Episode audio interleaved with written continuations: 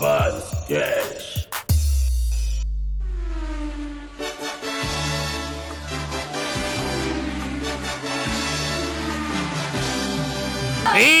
neste ritmo de domingo com corrida Pode de Fórmula isso 1. no microfone, produção? Puta que pariu, hein? E é neste ritmo de domingos matinais com Ayrton Senna. Porra, a Mônica não era nem nascida nessa época.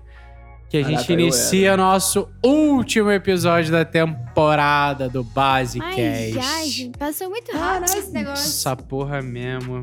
É, pelo menos. Olha pelo lado bom. A gente vai conseguir dormir mais cedo. Isso daí tá fazendo falta, inclusive. Rapaz, tá Nossa. complicado esse caô aqui. Mentira, que logo logo a gente começa a gravação da segunda temporada e continua tudo vai de novo. emendar, né? Mas Não, é- imagina. né? Bom, estamos aqui mais uma vez, eu, Femelo, Eu, Mônica Leal. e o nosso convidado, o gigante da tatuagem. Estragaram a introdução. Charles, o alto. Tem uma reputação legal. Tem, tem. Este, este grande artista. É, grande, alto, muito alto, gente. 1,80. Brincadeira, não vou ficar fazendo trocadilho com, O que ele com não sua compensa. falta de envergadura vertical. O que ele não tem de altura, ele compensa em talento. Esforço, me esforço, me isso, esforço. isso não é mentira mesmo, não. Olha um rapaz bonito desse, né, mano? Ah, Eu beleza, tento, eu trabalho com gente bonitas aqui, sabe? É, a gente precisa levar em consideração de que, pô, se num tamanho compacto ele já tá assim, imagina se ele fosse um grand size lá. Porra, não dá, né, Pô, cara? maluco Deixa ser um pequenininho. Isso, né? é o que eu falei, história de compensar, né? Deus não dá asa a cobras, é aquela velha história. É isso, Mônica, bate aqui. Melo, bate aqui. Eita, pô! Choveu! Bate aqui devagarzinho. E é isso.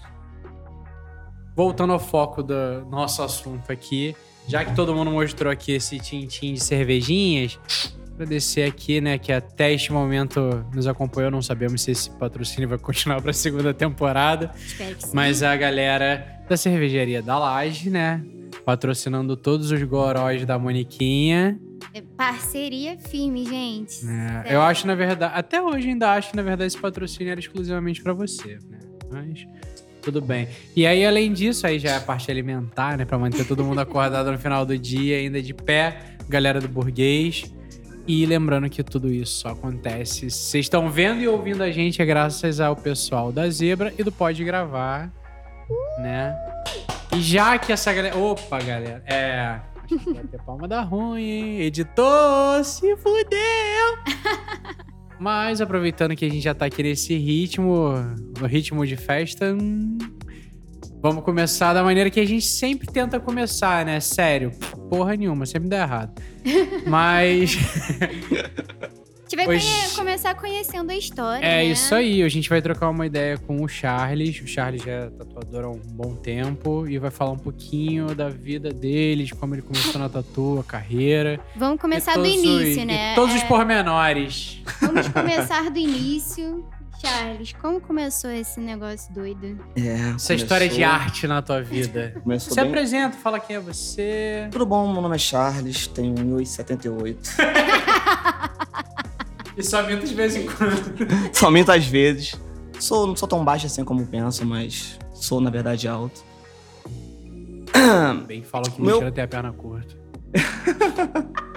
O começo foi difícil, né? Como a maioria de todo mundo. Aqui, como eu tatuo há um tempo, na minha época era um bem mais difícil. Você tem quanto tempo de tatu? Vou fazer 17, 18. Caraca, qual- minha idade. Não. Faz, i- Porra, faz eu- Você explana a minha idade também, né? Mas você tá quantos anos, Charles? Agora? Eu tenho 36. 36. Pô, praticamente metade da tua vida foi tatuando. Foi, eu comecei tipo, de 18 pra 19. Comecei meio que no susto, meio sem. Sem planejamento também, né? Mas você já vinha de algum meio artista? Já desenhava, pintava, alguma coisa cara. assim? Eu tive que trabalhar cedo, porque eu fui pai muito cedo. Você foi pai Então, com quantos anos? É com 17. Caraca. Você daço. mano. Nasce- Você nem começou, tipo, a Nada, carreira. Já Primeira vez, já, já, caralho, já pronto. Nem soube brincar. Eu me arrebentei. Aí não fui pai muito brincar cedo. não pro play, né, É. Eu tive que trabalhar, eu trabalhava com. Na minha época era filmes, revelar. Uhum. Aí fotográfico, né? Uhum. Negativo. Tinha um tatuador bem conhecido. Ele, e eu trabalhava na parte da, dessa empresa que revelava as fotos. Esse tatuador, ele levava 15, 15 dias, ele levava um, era uns 5 filmes, 6. E como eu revelava, eu ficava olhando as fotos, né, Pra poder passar pro cliente o que é bom, o que é ruim. Eu ficava, caralho, tatuagem maneira. E ficava, mãe, quero fazer. Minha mãe, não, não, não. Menor de idade, não deixava. Não, não, não, não. Aí fiquei mal de idade, aí fui nesse tatuador. Não tenho uma grana, fiz minha primeira. E me senti tipo o cara da, da, da minha Teu rua. primeiro? É. contato com a tatu, então foi Primeiro vendo. foi vendo, foi vendo. né? Eu me admirei com, caraca, que bagulho maneiro, que não sei o quê. Tatuagem, que eu não. Né, vindo de, de comunidade, de favela, tu não tem tanto acesso assim. Não tinha Uhum. internet, não tinha onde ver. E tive esse contato, juntei uma grana, fui, fiz. Aí me senti descolado na época, com 17 anos. E nisso eu sempre gostei de desenhar. né? Todo mundo tem essa história de ir na escola, desenhar, trabalho. Porra, na escola, porra, nada. Não gostava. Era obrigado. Mas num trabalhinho que tinha a capa, Se chama o amarrava, Charlie, né? que o Charlie faz a capa. Eu Então todo, também, né? todo mundo. E eu comecei a ganhar dinheiro com isso na escola. Todo mundo faz o Tu trabalho. dinheiro assim, amigo.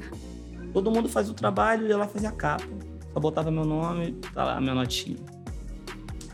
Aí, nesse negócio de gostar de desenhar sempre, meus amigos né, da infância foram, foram me conhecendo, poxa, eu gosto de desenhar e tal. Minha mãe sempre me incentivou também.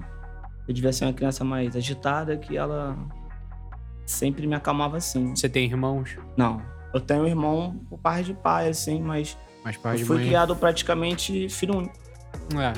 Então era que lance, mano. Pelo menos a atenção tinha que ser toda em você mesmo. Fez merda, não dá pra passar batida, né? É, cara. E, e antes de começar nessa parte de gostar de desenhar, de- antes de trabalhar, todo mundo também pichação. Você tacava nome também?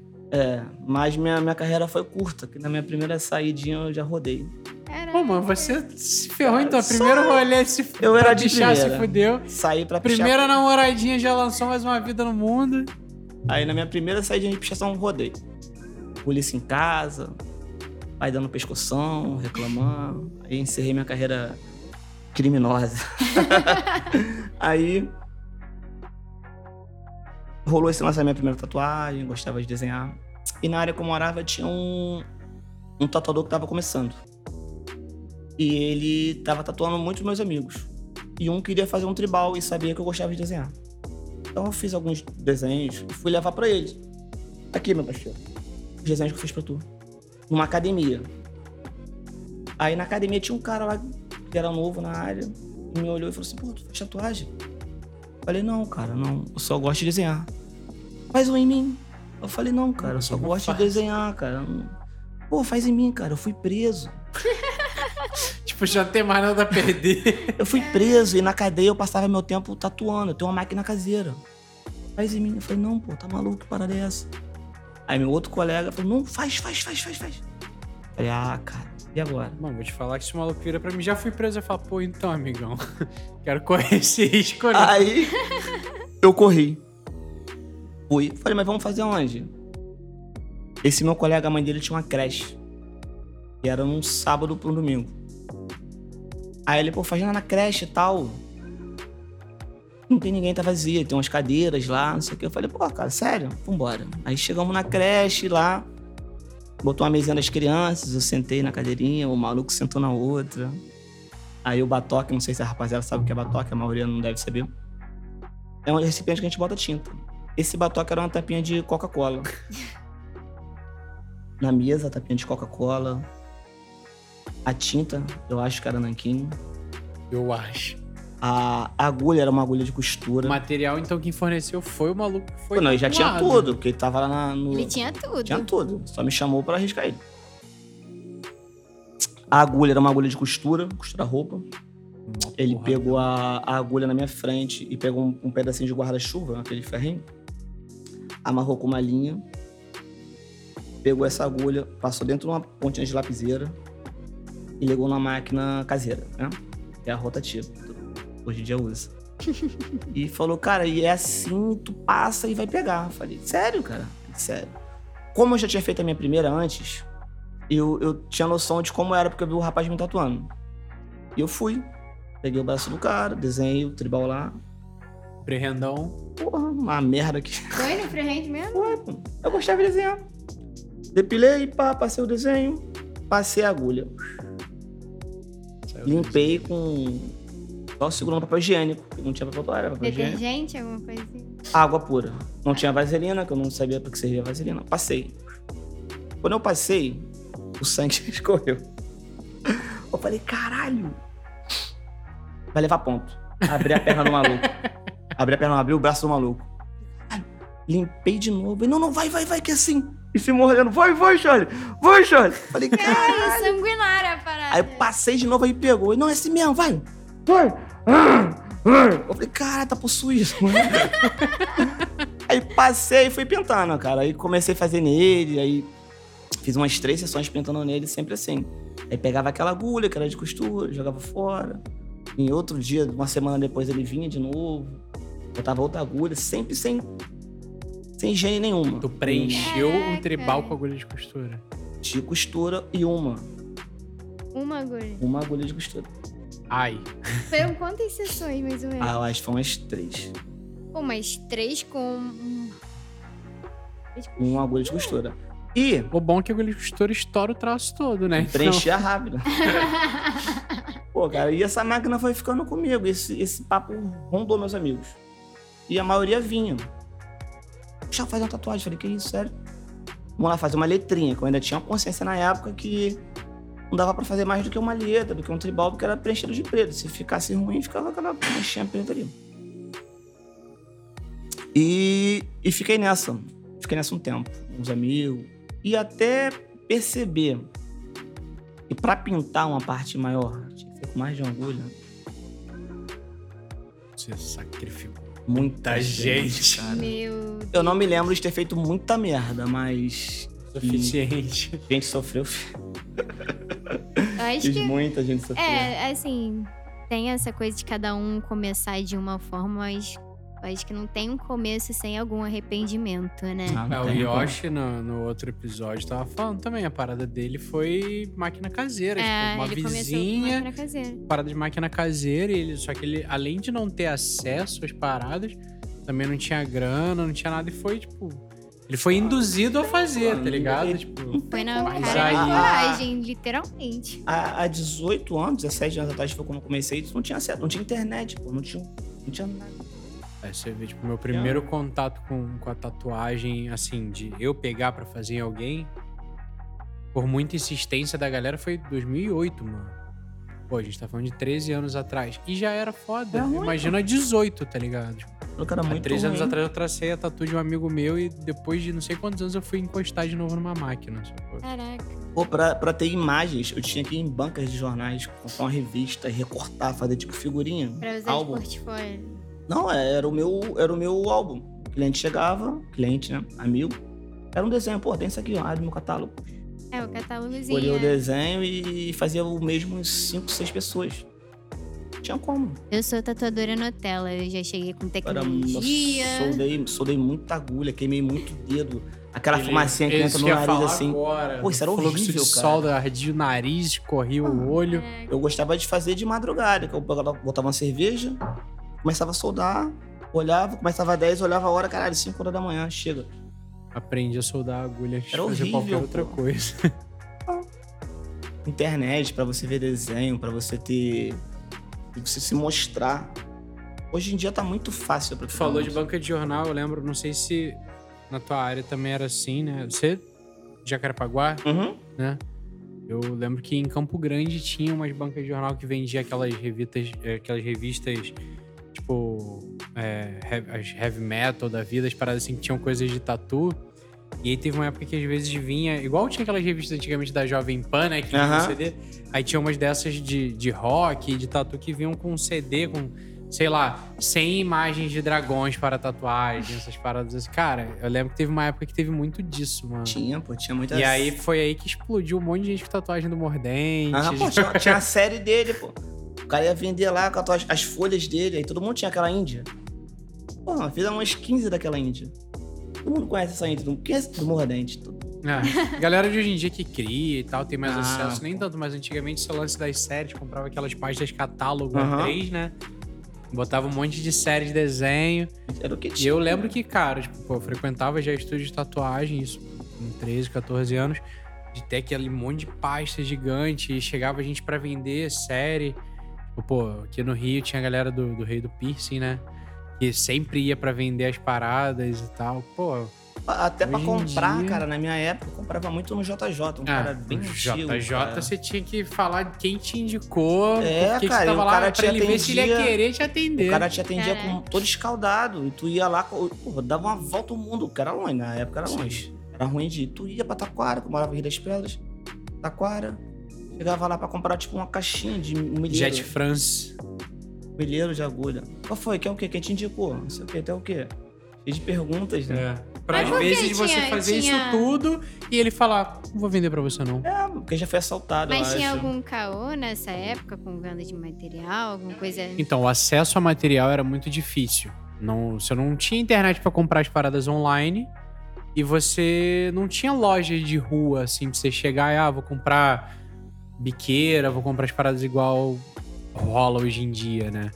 Então, você precisava ter um conhecimento de alguém que vendesse. Na verdade, a parada era assim: você precisava conhecer alguém que trouxesse de fora, porque o Brasil não produzia nada. Aí, essa pessoa que traz de fora fornece pra uma quantidade de pessoas específicas e dessas pessoas específicas, entre elas estava né, o que o Charles estava falando, e aí você precisava ter um tinha que ter um contexto para chegar ali. Uhum. Você precisava ter uma indicação de alguém que já comprava lá para o maluco se sentir seguro, que é pensa o seguinte, você tá trabalhando num comércio que tem uma oferta curta com uma grande demanda, você é a única pessoa que vende. Irmão, você gira grana. É bem exclusiva a parada. Uhum. E o risco de você ser assaltado com aquilo dali, você tem que saber com quem que você tá lidando. E não era uma parada tipo uma loja que você chega, a porta tá ali aberta, você entra igual qualquer loja, não.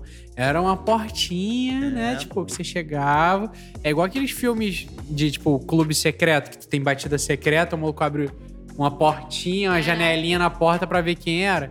Era nesse ritmo. A tatuagem já foi uma parada muito marginalizada. Tipo, se hoje a gente sofre algum preconceito com algumas coisas, cara, ah, pô, 18, não vou nem botar 18, mano. Há 10 anos atrás ainda era tenso, sacou? E há muito mais tempo isso era muito mais difícil.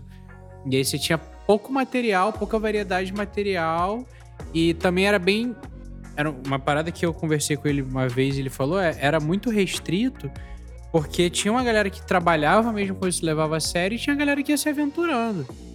E aí, se ele vende pra essa galera que tá se aventurando, quem fazia a mesma parada séria não ia ter material. Aham.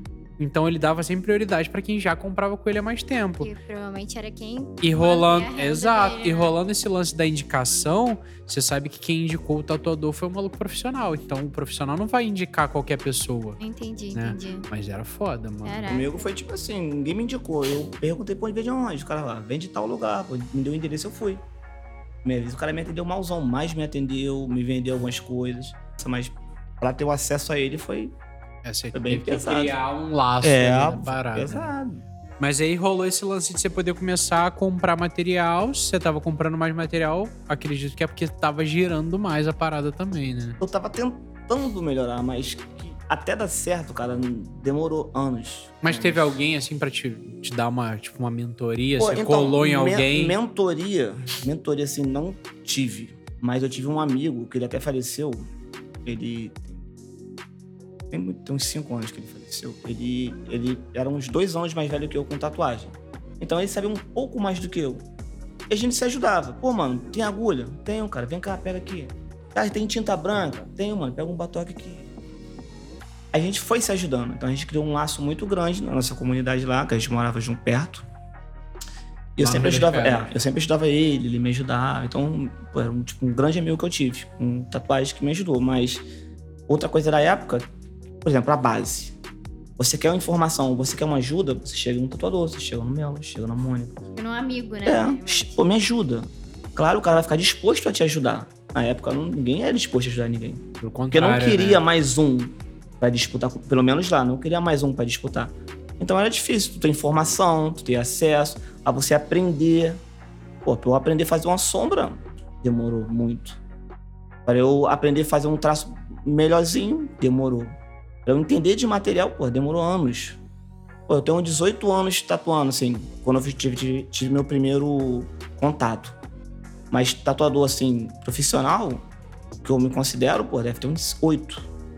Então foi tipo 10 anos meio que batendo Batendo cabeça, cabeça. trabalhando com outras coisas, tendo, tendo de hobby como tatuagem. Já fui processado por conta de tatuagem. Mais Caraca. processado por cliente.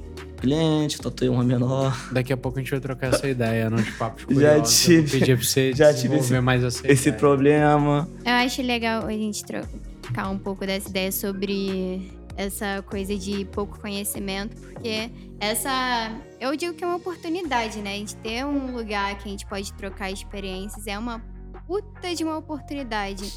E é evitar passar por várias situações que, Porra, que é, sim, tipo, mano. não tem ninguém em volta ali pra te ajudar com aquilo, porque aquilo era uma parada muito nova, né? Então, Certeza. essa concorrência, inclusive, que tinha de querer passar conhecimento, até entendo muito mais que hoje em dia, porque na época poucas pessoas, não, eu falo isso, eu não vinha, mas eu, só pelo que eu ouço escutar, eram pouquíssimas pessoas que né, se dispunham a fazer por conta dessa marginalização. Hoje em dia, só muito mais cabeça aberta e, consequentemente, uma- muito Ah. maior o público de pessoas Mais do que isso, até eu acho que a galera hoje em dia, por ter um acesso mais fácil a material e tal, tipo.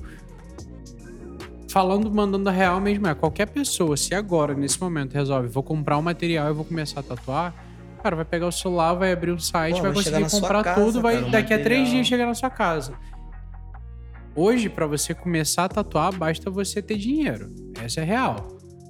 Antigamente, você podia ter dinheiro pra caralho, se você não tivesse conhecimento. E aí começa, beleza, você conhece com quem comprar. Hoje em dia tu tem tudo pronto na mão, pô, cartucho. Tu pega uma máquina, uma, uma pen, pega um cartucho, liga, acabou. Você não usa mais biqueira, você não usa mais. Você não precisa mais regular máquina, não precisa trocar mola, não precisa regular voltagem de bobina, trocar capacitor, amaciar a mola, não tem mais nada disso. mano. Sim. Então, assim, é mais fácil pra fazer, o acesso é mais fácil. Se você tiver dinheiro, você entra no site, faz, abre o YouTube, aprende como monta e Sim. tal. Antigamente eu não tinha isso, né? Então, assim, a quantidade de gente que entra e sai do mundo da tatuagem hoje em dia é muito grande. Sim. Mas é mais fácil entrar, logo vai ser mais fácil sair. Se manter ainda, se man... ainda é uma parada muito difícil Difícil. né? Pô, eu tenho, eu vou fazer, né? Como você falou, o primeiro contato mais profissional da parada ali, Uhum. assim. É, eu vou fazer oito anos de tatu agora em janeiro. Cara, tipo, você tem, se a gente for pensar, você tem 10 anos de tatu a mais do que eu. Eu comecei tatuando amigo e tal, mas eu digo assim, oito anos profissionalmente, né? Se eu for contar com o tempo que eu comecei a tatuar antes, tatuando amigo em casa, na madruga e tal, 10 anos de tatu. Mano, nesse tempo aí eu vi mudar coisa pra caralho. Pô, vi Imagino muita- você, tipo, Cara, muito mais tempo, Eu né? vi Pois muita é. coisa. Acho que o mais gritante, cara, foi assim, a, a facilidade de ter acesso à informação. Eu não tive acesso. Eu, eu lia, eu pegava as revistas, lia mais ou menos a matéria do tatuador lá e ficava imaginando como ele fazia aquela pintura, como ele fazia aquela sombra, como, como ele fazia o desenho, como ele montava. Falei, caralho, que maluco, como é que ele montou essa porra? Porra, mas na minha época, agora, quem começa, tipo, dois anos já tá, tipo.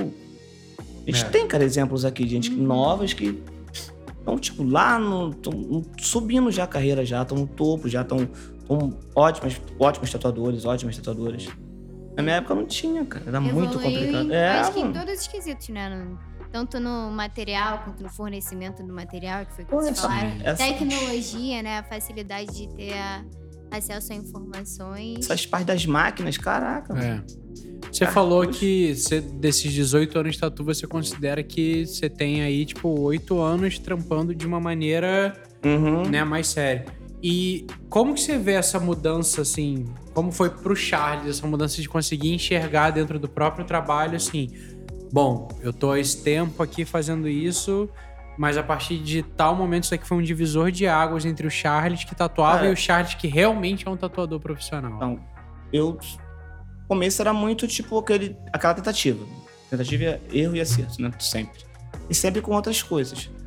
Eu, quando eu comecei a viver só da tatuagem, aí eu comecei a me dedicar muito. Foi quando eu comecei a melhorar. Porque antigamente a tatuagem não me sustentava. Não dava. Era, o valor era muito baixo. Começou a crescer muitos tatuadores na minha área. Então, até tu criar um nome, até tu, as pessoas te procurarem, você ganhar dinheiro, paga conta. Demorou. Aí eu comecei a abrir meu estúdio, pequeno, né? E comecei. Começou a dar certo. Você já tinha o seu próprio estúdio.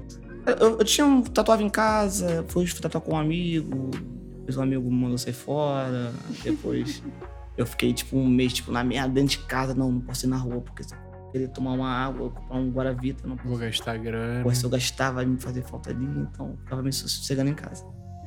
Minha mãe me ajudou pra caralho. No começo ela não queria muito, porque achava que eu ia fazer merda nos outros. Aí eu consegui ter meu estúdio, fui montando devagarzinho. Aí eu comecei a viver só da tatuagem. E no começo era muito capaz, não, é por dinheiro.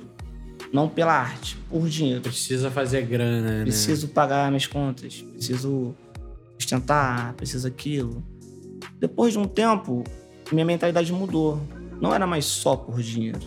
Queria ficar bom naquela no que eu tava fazendo. Me propor ficar bom no que eu queria, que pra mim que era ser conhecido como um tatuador. Depois disso, que demorei a fazer um workshop, também na época atrás não tinha workshop. Uhum. Depois começou o boom de workshop. Aí quando eu comecei a fazer workshop, eu senti que eu melhorei, eu comecei a investir em material, comecei a investir em conhecimento. Aí foi quando começou a deslanchar um pouco mais. Já deve Quando ter você passado re- por vários lugares, conhecido várias pessoas diferentes. É quando você também, se né? dedicou realmente à parte artística, você viu a parada começando a Eu virar. evoluí, né? é. Eu não conheci muita gente. Depois, tem uns quatro anos que eu come- comecei a conhecer muito. Mas eu ficava só no meu mundo. Eu achava que aquilo era bom. Depois que eu saí daquela minha bolha, eu expandi minha mente, aí eu comecei a ver que não, aquilo não era bom. Era bom pro- pra quem tá começando. Como eu quero melhorar, tem que caçar outra coisa. Você falou que você montou seu estúdio, né? Uhum. Você viu, então, nesse momento, como sendo esse divisor de águas do Charles que tatuava pra virar o Charles que realmente era um tatuador, que se Uhum. dedicava pra aquilo, né? E, e aí, esse outro período dessa transição de você sair do seu estúdio pra ir pra trampar no estúdio com outros tatuadores. É, Foi. Como que se deu essa, essa mudança? Primeiro foi, foi meio que difícil, assim, porque eu ficava com medo.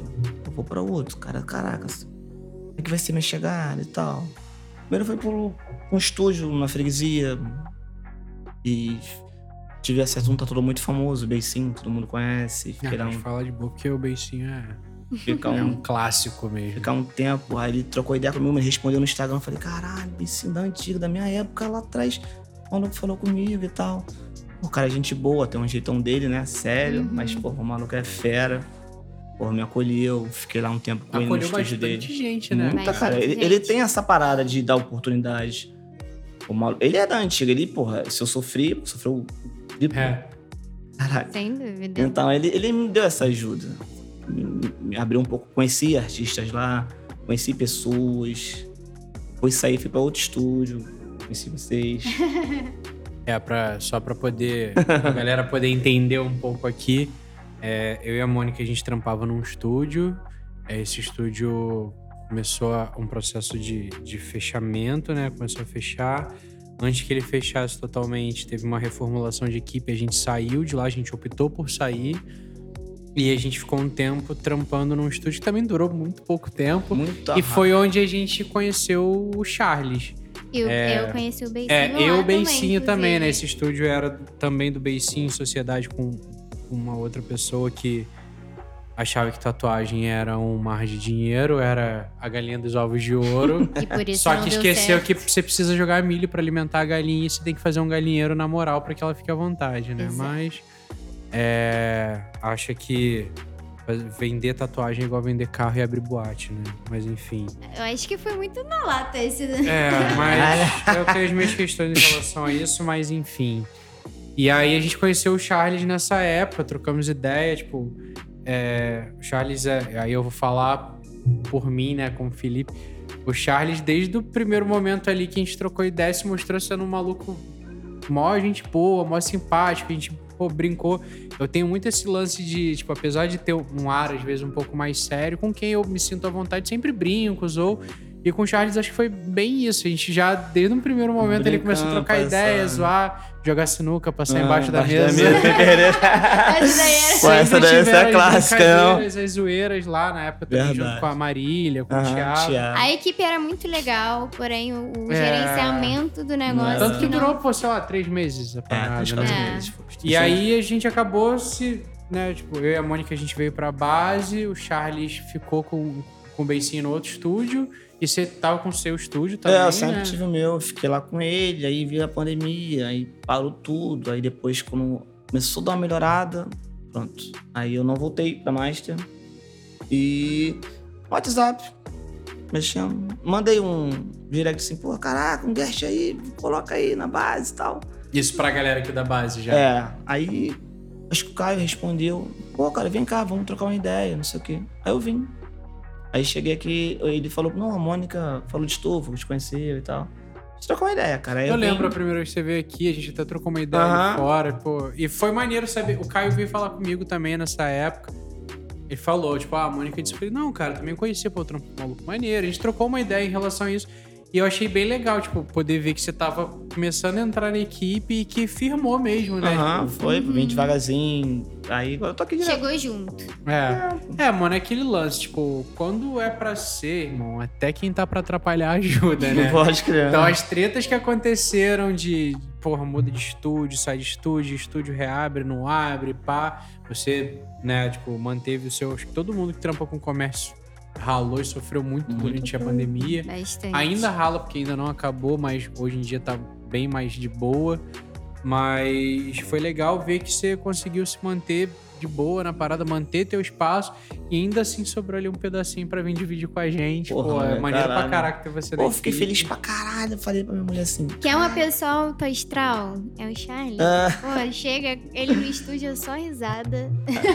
Porra, quando, quando eu, eu vi que ele respondeu, eu falei, caralho, que me respondeu. Eu falei, meu, eu sou casado. né? Que esposa, que mulher?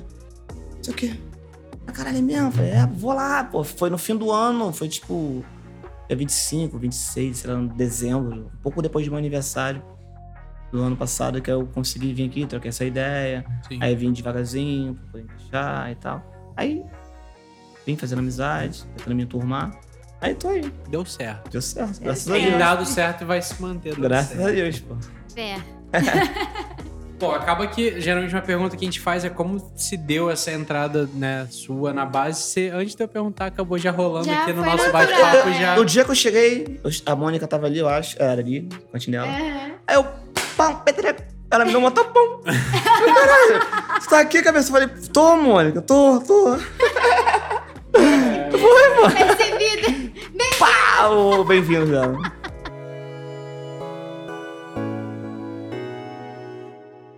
É maneiro, cara. É maneiro. Eu ia te perguntar justamente isso. Como tinha sido esse trâmite de, tipo, ter o acesso à base e depois realmente começar. E você já, já desenvolveu Não, essa Chegar aqui foi cara? bem tranquilo, cara. Eu não conheci ninguém aqui, assim, até hoje, né? E não receba bem quem chega. Todo mundo, cara, é, É, cara, é eu, disposto a assim, ajudar. Eu parto do princípio do eu vou fazer com o outro que eu gostaria que fizesse comigo. Pô, claro. Quando eu cheguei aqui, assim, meu primeiro contato com a base foi indiretamente, na verdade. Eu comecei a trocar ideia com o Moraes e nem era em relação a tatu, era parada de tênis e tal. E aí teve um dia que tava tendo um evento aqui, aí eu saí, a gente tava lá no, no outro estúdio ainda, trampando junto. E aí eu saí de lá e vim pra cá pra visitar. Eu tinha feito uns adesivos, aí dei uns adesivos pra galera. Na época a Flavinha ainda tava aqui. O Dan, a Flávia também já conheço há muitos anos, o Dan também. Aí vim, troquei uma ideia rápida. E aí logo depois rolou já, tipo, o Caio me mandar mensagem, me convidando pra vir conhecer. Então acabou rolando isso. Cara, quando eu comecei a atender aqui, já foi uma parada de ser muito bem recepcionado. conhecia três cabeças, quatro, sei lá, num lugar que, pô, tinha bem mais gente. Só assim.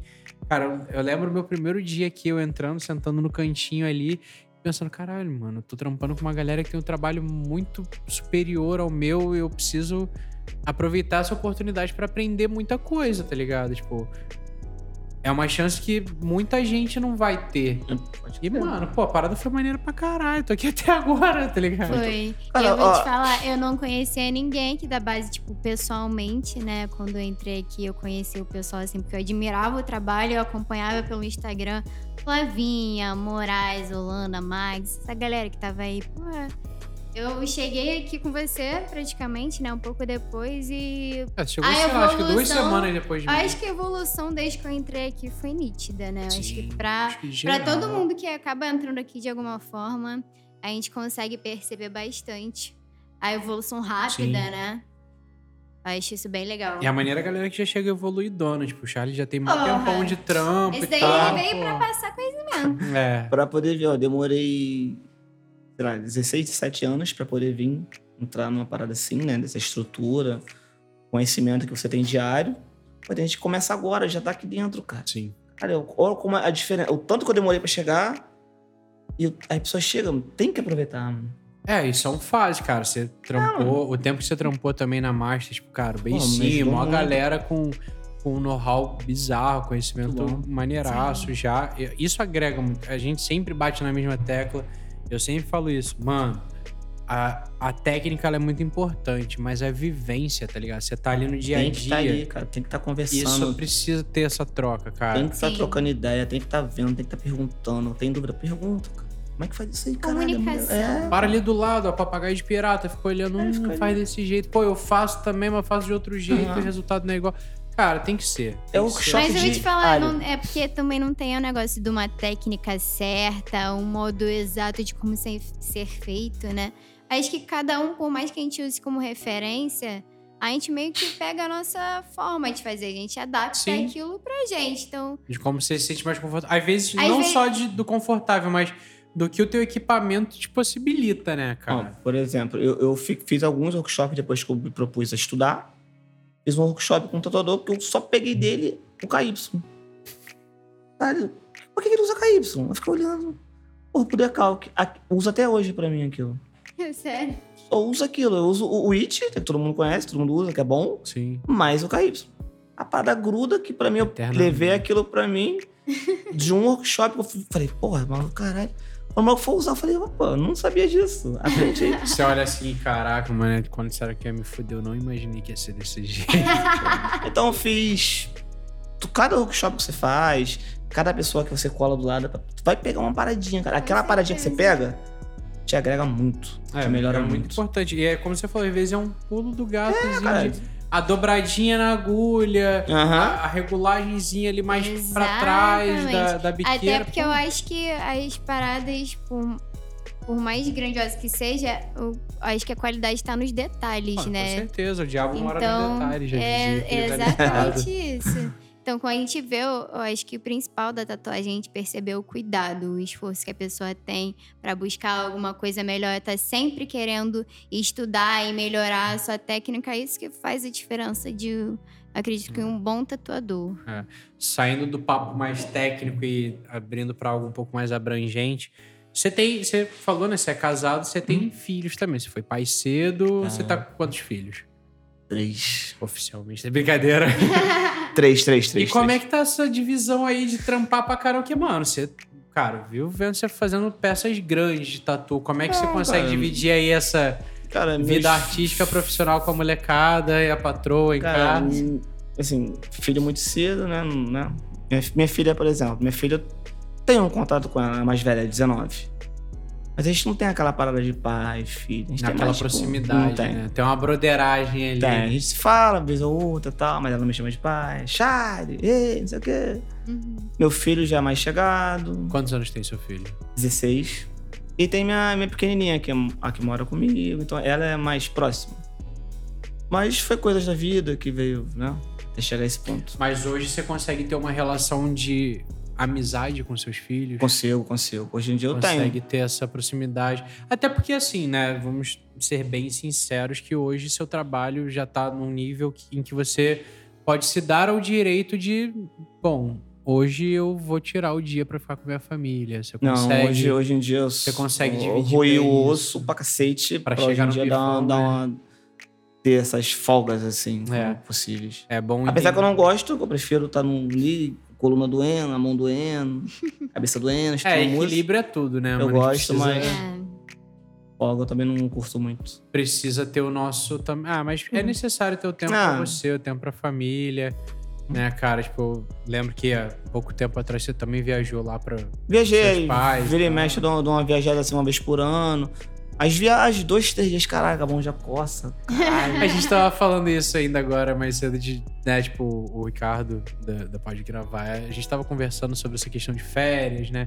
Pensando já sobre o lance da próxima temporada. E ele pergunta: vocês tiram férias? Aí eu e a Mônica, a gente, sent... a gente parou pra pensar assim. Eu falei, cara, em 2019 eu tirei férias, eu e a Sabrine, né? É, a minha menina, a gente viajou, a gente tirou 15 dias. Depois veio pandemia. Eu às vezes faço umas viagens, mas é pra trabalhar também, então não tiro férias, eu só trabalho em outro lugar. Mas férias, assim, de me desligar da tatuagem tem dois anos. Sacou? Hum. Tipo, e eu não considero a questão da pandemia o tempo que eu fiquei em casa férias, porque, mano, não era. Era Não era. obrigação. Eu não tava, tipo, viajando, brincando. No outro episódio a gente brincou com a Mônica, né? Porque ela foi pra Cancún e tal, tipo, conseguiu dar um relax dela. Tava chique. É, moleque. Eu, eu, eu ralando pra tentar ir pra Mangaratiba. Ah. Você vê. Mas eu vou falar, eu, tá, eu comentei até isso, inclusive. Eu acho que até esse ano, sei lá, ano passado, eu, eu praticamente não viajava, eu não tirei férias. Até ano passado, assim, na verdade, pandemia não nem se considera férias, então deixa eu excluir essa parte. Esse ano eu fiz duas viagens, eu acho que pra compensar um pouco, porque eu não me lembro de ter tirado férias assim, É, e não, a gente não tem carteira assinada CLT com É, férias mano. remunerada. Então, assim, Pois você é. ficar Não 15 trabalha, dias sem trabalhar, É, 15 dias sem você tem que ralar muito pra tua grana Pra poder compensar compensar. esses 15 dias. Porque você tira férias, mas as contas não tiram férias, para. né, mano? Então. Exatamente. ainda Ainda mais- mais pós-pandemia. Não, e assim, eu não tenho filho, cara. Tipo, pô, eu e a Sabrina, a gente tem fauna e flora, que é um cachorro, uma cadela e uma gata, sacou? Falando de Flora. Então, assim, pô, eu imagino com filho, que você tem que se programar pros teus gastos, pros gastos da casa, pros gastos do filho, tem que conciliar ali, pô, teu tempo, tempo da tua esposa, tempo ali. Né, da- a pequena é mais de boa porque depende mais de vocês. Mas Uhum. se tu quiser viajar, por exemplo, com o de 16 com a de 19, mano, tipo, é, é muita burocracia pra conseguir É. alinhar o tempo de geral, né, cara? Pois é. Essa É. vida de gente grande aí.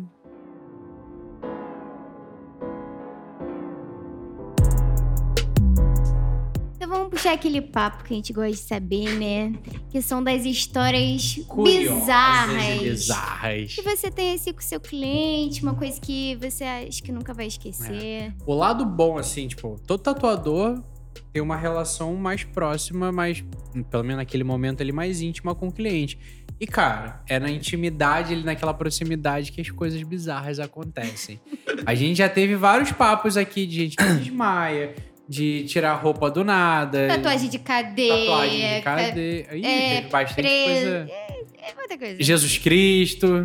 Derrubar fascista. É, a gente já teve bastante papo aqui.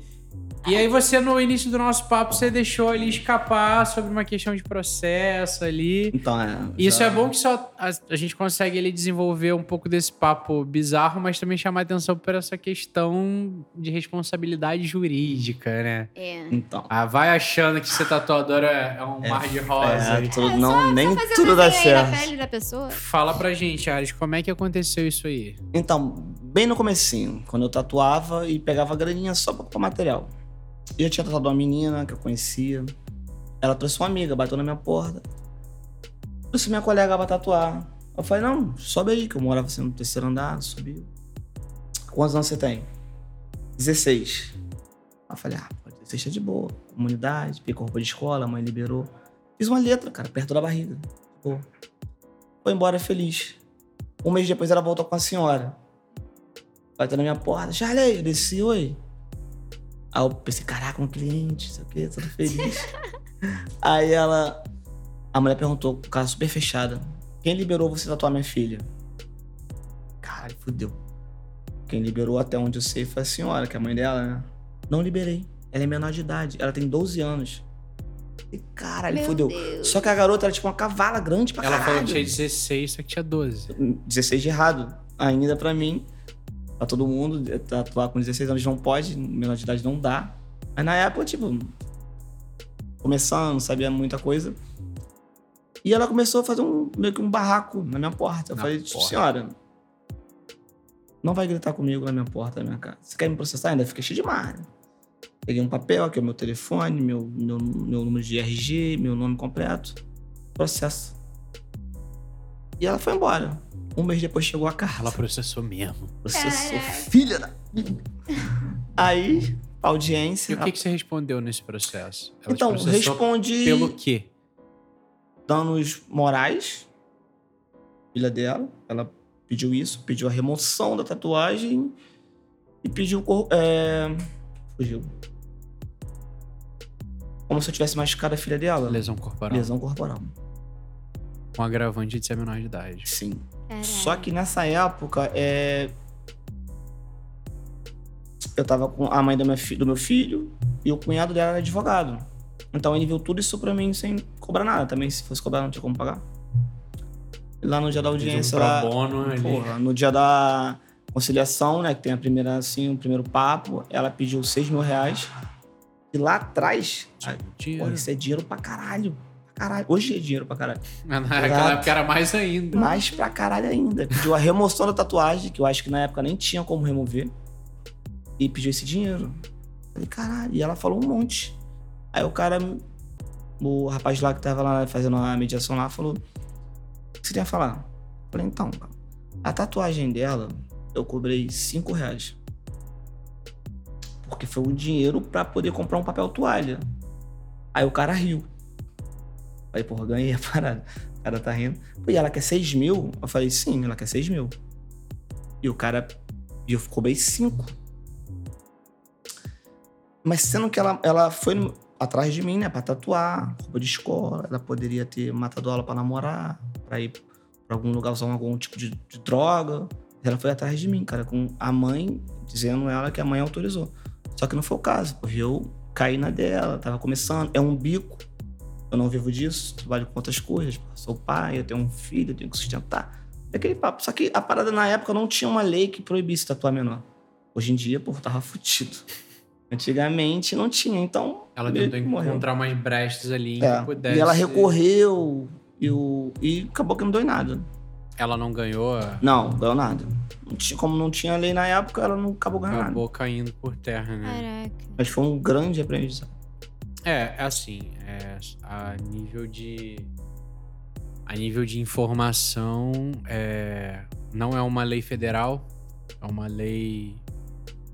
Não lembro se é, agora se é municipal ou estadual. Então, cada local tem a sua legislação sobre fazer tatuagens né, em menores de idade. Tem lugares só acima de 18 anos, como é no Rio, como é em São Paulo. Tem locais que a partir dos 16, com autorização dos pais, é possível. Tem lugares, eu não, não sei se ainda está assim, mas tem lugares no Brasil que a partir dos 14 anos, com a autorização dos responsáveis legais, você pode fazer também. Exceto em mão, rosto e genitais. Uhum. né? Tem um, um lance assim, tem umas, umas regras que você pode tatuar menor, porém não em alguns locais e tal. Então, assim, pelo sim, pelo não, é, no Rio de Janeiro é, é proibido mesmo. Não tem desenrolo, não tem aquele, ah, mas meu pai deixa. Legal.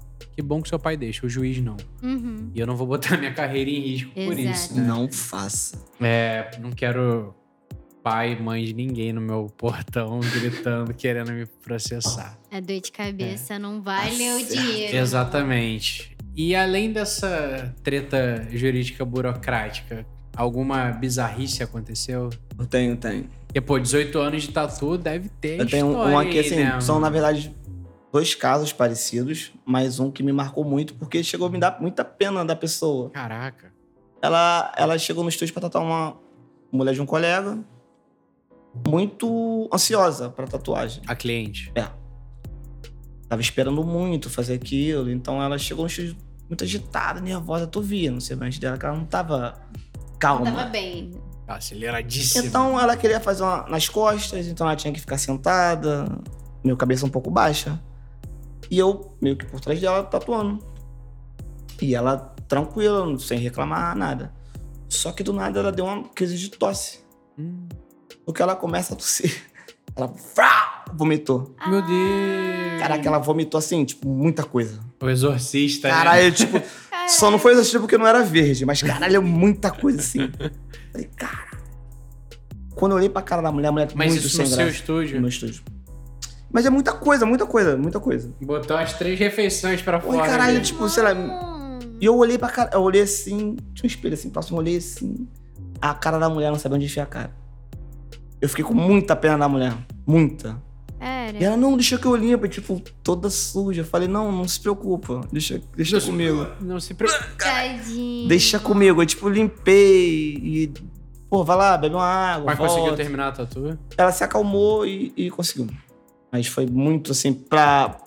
Eu fiquei com muita pena dela, muita coisa. É, por causa da vergonha que ela sentiu. É, né? eu vi que ela. E o marido dela também, cara, ficou. Só que ele disfarçou mais do que ela. Ela se abateu. Foi, não, relaxa, isso acontece. Passou mal, tá ansiosa, sabe, nervosa. Mas foi bem, bem. Já aconteceu comigo também, cara. De primeira, vômito? primeira tatu da cliente. E assim, essa cliente, ela fez algumas tatus comigo depois e tal.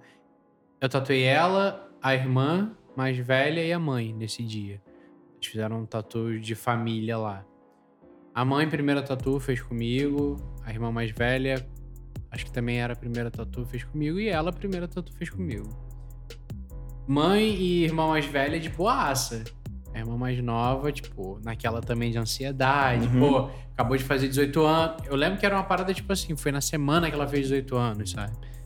E era uma tatu simples, era tipo uma silhuetazinha de Nossa Senhora de Fátima, né? com aquela classicona, só a silhueta. Só pra assim. No topo das costas, sei lá, uma tatu de. Acho que não chegava a 10 centímetros, só a linha. E aí ela começou a. Eu só ia sentindo. Mesma coisa. Sentada, apoiada na- no encosto da cadeira, eu tatuando. E eu só fui sentindo, eu falei, mano, ou ela tá passando mal ou a entidade tá chegando. Porque ela tá sacudindo assim. E aí começou aquela mexida assim. Na primeira eu falei, eu achei que fosse um reflexo de tentar tirar as coisas. Eu falei, toma cuidado só pra você não mexer. E ela não falou nada. Aí depois veio de novo, duas vezes assim seguidas, né? Cara, no que eu vi assim, eu pedi pra ela virar, ela virou, vi a boca branca já. e Ela, no que ela fez assim de novo, eu já catei a lixeira que tava aberta do meu lado, botei na frente dela, ela quase mergulhou a cara dentro da lixeira e vomitou. A sorte é que a lixeira tava do lado. E tu teve um reflexo E eu consegui assim? ver qual era, tipo, no que ela deu aquela empolgada ali, eu já puxei, caiu um pouquinho fora, mas a parte mais tensa foi dentro da lixeira. Sustentou. Só que o cheiro me enjoou. Caralho, cheiro é bizarro. O cheiro me enjoou. E aí eu perguntei, você comeu? Aí ela, eu só almocei. Eu falei, pô, o que, que você almoçou? Ela, eu comi macarrão com camarão. Mano, camarão, brother. Esse camarão já fede de boa. Imagina quando ele volta, tá ligado? Era que hoje como Pode imaginar. Mas assim, já, já aconteceu, já aconteceu de cliente. Foi- não foi a única vez que aconteceu, mas em nenhuma das vezes rolou esse lance da cliente, tipo, vomitar no chão. Cara, vomitar comigo eu não tive, Comigo não rolou, tive não. tempo, foi muito rápido. Já rolou de passar mal, de vomitar, mas de Ainda vomitar bem no que isso assim, nunca não aconteceu rolou, não. comigo, pelo menos ainda. Ah, mano, história de vômito, de desmaio. Desmaio, lance do desmaio, baixar pô. a pressão. É, desmaiozinho de leve. É, nunca, ro- nunca rolou de, tipo, da galera passar mal por dor, só por ansiedade. É. Bom deixar isso aqui claro pra não acharem que a gente é carniceira, Já né? tive com medo de agulha, aqueles cara bombado forte, cara, de academia. Medo Como de é que agulha. Eu sou aplica os bagulho porra! e... Amarelo. Pode fazer, pode fazer, pode fazer. Puf, na hora fica Ah, amarelo. eu contei aqui a minha história do cara que chegou do... Aham. Não, pô, vou fazer aí, ó. Meteu o pé pra casa. Já tive. Já, já tatuei gente que levou um, um anestesista pro estúdio, botou ele no sorinho, Caralho, ficava toda hora injetando lá e o maluco lá. Ele tá lá, Ah. aí toda hora. Mongoloide, né? Fazendo, sentindo Monitorando. Tive muita coisa. Cara, eu né? tive uma cliente que tatuou o pé, que é. O marido era dentista.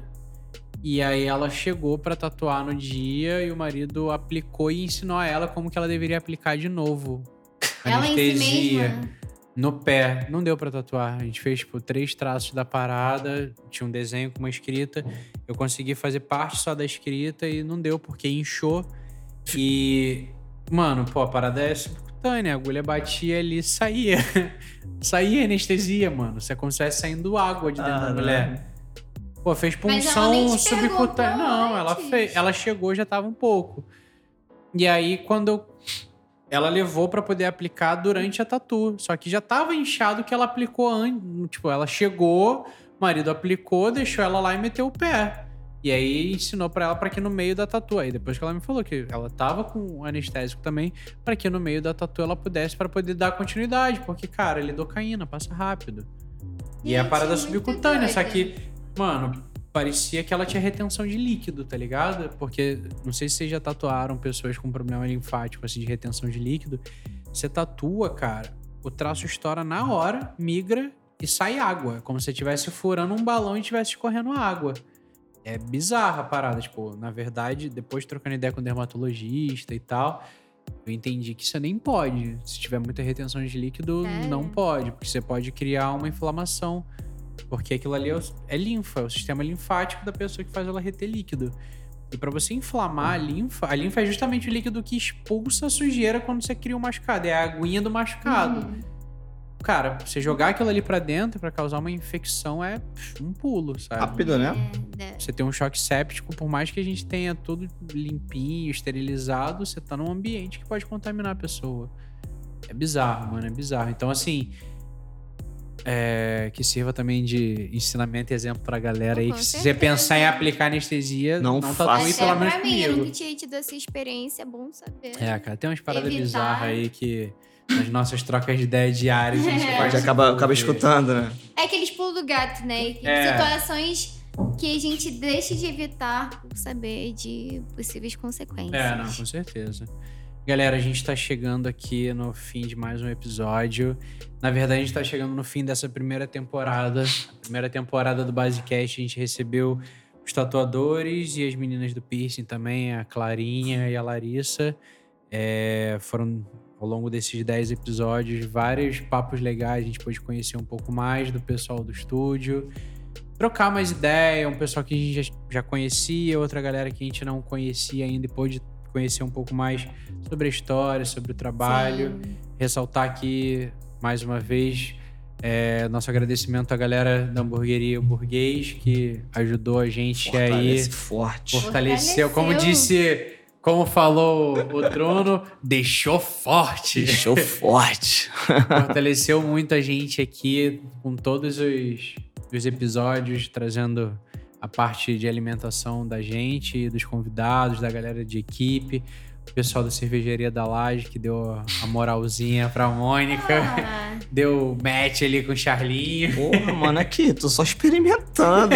de buchinho cheio, relaxada. Tô, É. tô bem aqui. Galera de toda a captação de vídeo, você aí, você, você também, que fez toda a captação de vídeo da gente durante esses episódios, pessoal do Zebra. Todo o áudio captado, editado pela galera do Pode Gravar. Ricardo, brigadão por todas essas noites. Vocês não estão vendo, mas esse jovem bonitão aqui, Ah, músico. Então, galera, muito obrigado por aceitarem fazer parte dessa doideira da gente aqui. Eu só queria falar um negocinho. Dá o seu papo, Maniquinha, só... Porque, assim, vez, é, a gente topou essa ideia de fazer o podcast meio que do nada, pelo menos pra mim. Foi, Pra mim também foi. Vamos, vamos. foi, foi, foi, foi isso, vamos, vamos. Eu nem tinha noção da responsabilidade de quantas noites eu ia ficar virada aqui no estúdio pra gravar isso daqui. Talvez se eu soubesse, eu não tinha aceitado. É, talvez eu teria repensado algumas vezes. Não, mas ah, eu, foi muito bom poder trocar ideia, conhecer a história de uma galera que tava aqui no dia a dia e são, eu acho que é no nos detalhes que a gente conhece as pessoas, a gente pode saber a vivência, cada um teve as suas dificuldades as suas histórias bizarras até ter chegado aqui. Então eu tô De qualquer forma, apesar dos pesares, eu tô feliz pra caramba de estar fazendo parte desse negocinho aqui chamado Basecast. É, e lembrando que a gente fez isso no amor, na cara, na coragem. Ninguém aqui tinha experiência nenhuma com podcast.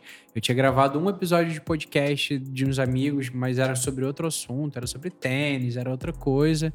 Né? Até agradecer aí, Gabriel. É, e não tinha experiência nenhuma e me botaram pra ser o âncora, pra capitanear esse band louco aqui. Falei, ah, vambora, tipo, qual é. Por que, que o Melo vai fazer isso? Ah, porque o Melo tem umas ideias malucas, tem as sacadas e é bem articulado, fala bem, bota ele aí pra comandar E eu só Ei. vim porque tinha o Melo. É, E o Charles, que foi o último convidado da temporada aqui, eu acompanhei lá, que ele sempre tava vendo os vídeos, sempre Pô, dando caralho, dando cadê meu dia? Cadê meu dia? E tava marcando. Até, ele até pediu pra falar isso, o Vitor, lá do Bom Dia, que trabalhava com a gente, teve que sair. Eu postava que tava vendo, ele falava assim: Qual é, mano? Tô torcendo por você. O próximo é você.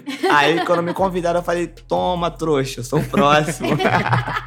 Na real, já era pra ter rolado antes, a gente teve alguns problemas de, de organização da agenda, porque teve semana que a gente, a gente grava semanalmente, teve semana que a gente não conseguiu gravar por demanda de estúdio, por demanda de trabalho da galera, né, de, de filmagem, de captação de áudio, por demanda nossa mesmo, por feriado, várias coisas que acabaram acontecendo e teve semana que a gente não conseguiu gravar, então isso atrasou um pouco o nosso cronograma. E aí a gente precisou reorganizar os convidados de forma que encaixasse bem com os tempos ali que a gente tinha. E, cara, pô, fechamos com chave mano, de fechei ouro. a parada, mano. Fechamos com chave É de ouro. aí. Posso falar que assim, da galera toda que a gente trocou ideia aqui, você é o que tatua há mais tempo, Ah, né? É o que tem mais tempo de tatu. realmente. Tem uma experiência mais vasta, assim, em relação a isso. É... Maluco, pô. vai- Vou trazer uma notícia aqui que talvez vocês ainda não saibam, mas Charles é o tatuador oficial da galera da equipe do Flamengo. Outro patamar. É, é legal. De outro patamar. É legal trazer essa informação aqui, que, pô, final de semana tava Essa semana aí foi feliz pra mim pra caralho. Sou aí. flamenguista, cheguei lá, tava lá o Bruno Henrique, eu falei, caralho, Comer um churrasquinho lá no come churrasquinho. Porra, tirando o decalque pra ti, Porra, o, o- virou até meu amiguinho de WhatsApp, a gente troca É. mensagem. amigo, já Pô. tem essa figurinha aqui. Pô, mano, e tipo, o Rodinei, né, que mais, mais assim, pô, o maluco é pica, parece que te conhece a vida toda, mano. O maluco é... Né? Ei, tá pra vir aqui na base. Veremos, veremos, veremos. Só entra com camisa autografada. Nem sou flamenguista, mas posso passar a ser. Ô, mais um pro bando Ó. do Mengão. Mas, Charles, queria agradecer imensamente sua presença com a gente Porra, aqui tá hoje, maluco, dividir um pouco da sua história com a gente. Eu que, eu que agradeço, cara. Tinha um tava, brindezinho, tava... tinha um Topar. Ai, de- Ah, tava mesmo. Eu tava querendo vir já, ficava olhando, torcendo pra tudo dar certo como tá dando. E é sucesso, cara. Base, basecast, tudo uma coisa só. Obrigado por ter acompanhado aí os episódios, ali, ajudado na divulgação também, Sempre cara. que eu posso, É, tô vendo. Fazer parte da família é mais do que chegar pra dividir o almoço, né, parceiro? Gente, muito obrigado, Moniquinha. Obrigado por dividir essa bancada comigo aí. Foi uma honra, Felipe 10 Melo. episódios. E o nosso amigo Moraes, que mais uma vez ele participou da maior parte do É, os Basecast, últimos mas dois episódios. não aí. pôde estar aqui com a gente. Mas de qualquer forma, agradecer ele também por ter feito parte dessa, Valeu, Moraes. dessa nossa Moraes! Tatu 13. Por que três? É, chegou a parte dos três? arroba? É agora? Agora mesmo, lança Maniquetes. Então, é aquela coisa, né? Arroba Monique Leal com o ink de ink. Não é Monique, é Mônica, mas Uhum. o perfil é Monink. Nink. I-N-K. M-O-N-I-N-K Leal. Tá, acho que não entenderam. Fala o seu, Melo. Fala o seu, Bom, eu, Felipe Melo, Femelo, Melo, esse moleque aí, como vocês decidirem me chamar, Pior. É, meu Instagram é Fe, underline Melo, com dois L's, underline I-O. Por que I-O? Porque sim, mano. Só por isso. Não, Manda, mais Charles. fácil é arroba underline Charles Tatu. Por que Tatu? Porque eu faço tatuagem. Ah, por que Charles? Porque mamãe Porque quis. meu nome quis meu nome de Charles. É fácil. Bom, se vocês não entenderam nada, assim como muita gente não entendeu ao longo desses 10 episódios, na legenda aí vai estar tudo certinho. Gente, se inscreve no nosso perfil no Instagram. Aí. No Instagram, ó. Eu sempre mando esse papo No errado. Instagram também, no YouTube. Tem lá no. compartilha com os amigos, se inscreve no canal. Curte a gente nos negócios tudo, se inscreve nos negócios tudo, canal do YouTube. Pode falar, moleque. Ó, a galera do Pode Gravar, a galera do Zebra, a galera Base Tatu. Gente, se, se inscreve lá no canal, segue lá no Twitter. Pegou a referência? Moleque, Rogerinho. Mas agora voltando a tudo isso aqui, falando sério agora. Gente, a gente tem nosso perfil no, no Spotify. Se inscreve lá, ativa as notificações. A gente tá terminando essa temporada, mas tem muita coisa maneira pra vir por aí. Nossa segunda temporada já já tá colando. A gente vai trazer uma galera ligada indiretamente a tatu. Vai ter muita coisa interessante aí sobre papos burocráticos por trás da tatuagem. A gente vai trocar ideia com galera, papo jurídico, de advogados. Mas ainda vai ser engraçado, Tem prometo. muita coisa aí e, cara, todo mundo tem uma história engraçada e curiosa pra trazer. Então, tem muita coisa maneira pra gente trazer pra vocês, trocar ideia, conhecer um pouco mais sobre o nosso mundo, que não é simplesmente sentar, pegar um desenho, agulha, tinta e jogar na pele. É, um muito universo muito maior. É, a gente é trabalhador, somos profissionais autônomos. A gente precisa correr atrás do nosso sustento todo dia e a gente leva isso aqui muito a sério. A gente brinca, a gente zoa, mas a gente tá levando isso aqui muito a sério. O que a gente faz aqui de maneira mais né, descompromissada aqui, mais informal, é uma válvula de escape para poder também trazer de uma forma mais leve, mais tranquila informação para vocês, falar um pouco sobre a nossa vivência, sobre o nosso universo, sobre o nosso trabalho, mas é tudo também levado muito a sério. Nosso trabalho é muito sério. A gente está mexendo com a estética, a gente está mexendo com o sonho, a gente está mexendo com a saúde de vocês. É, entendam bem sobre a tatuagem. Vocês não precisam ser experts, mas vocês precisam entender que vocês estão lidando com uma coisa muito séria, que é agressiva ao seu corpo e que a questão estética às vezes é o menor dos problemas. Procurem um bom profissional. A gente tem profissional de todos os estilos aqui no estúdio para poder te atender, desenvolver um projeto legal para você. A gente trabalha com projetos autorais. Manda uma mensagem para a gente, troca uma ideia com a galera daqui da base, a gente pode te oferecer o melhor que você estiver buscando. Dá essa chance para a gente, confia no nosso trabalho. Acompanha a gente aí. Até a próxima temporada. Valeu, galera. Amigo, não tem um A pra acrescentar. Você falou tudo. Sim. É nóis. É uh!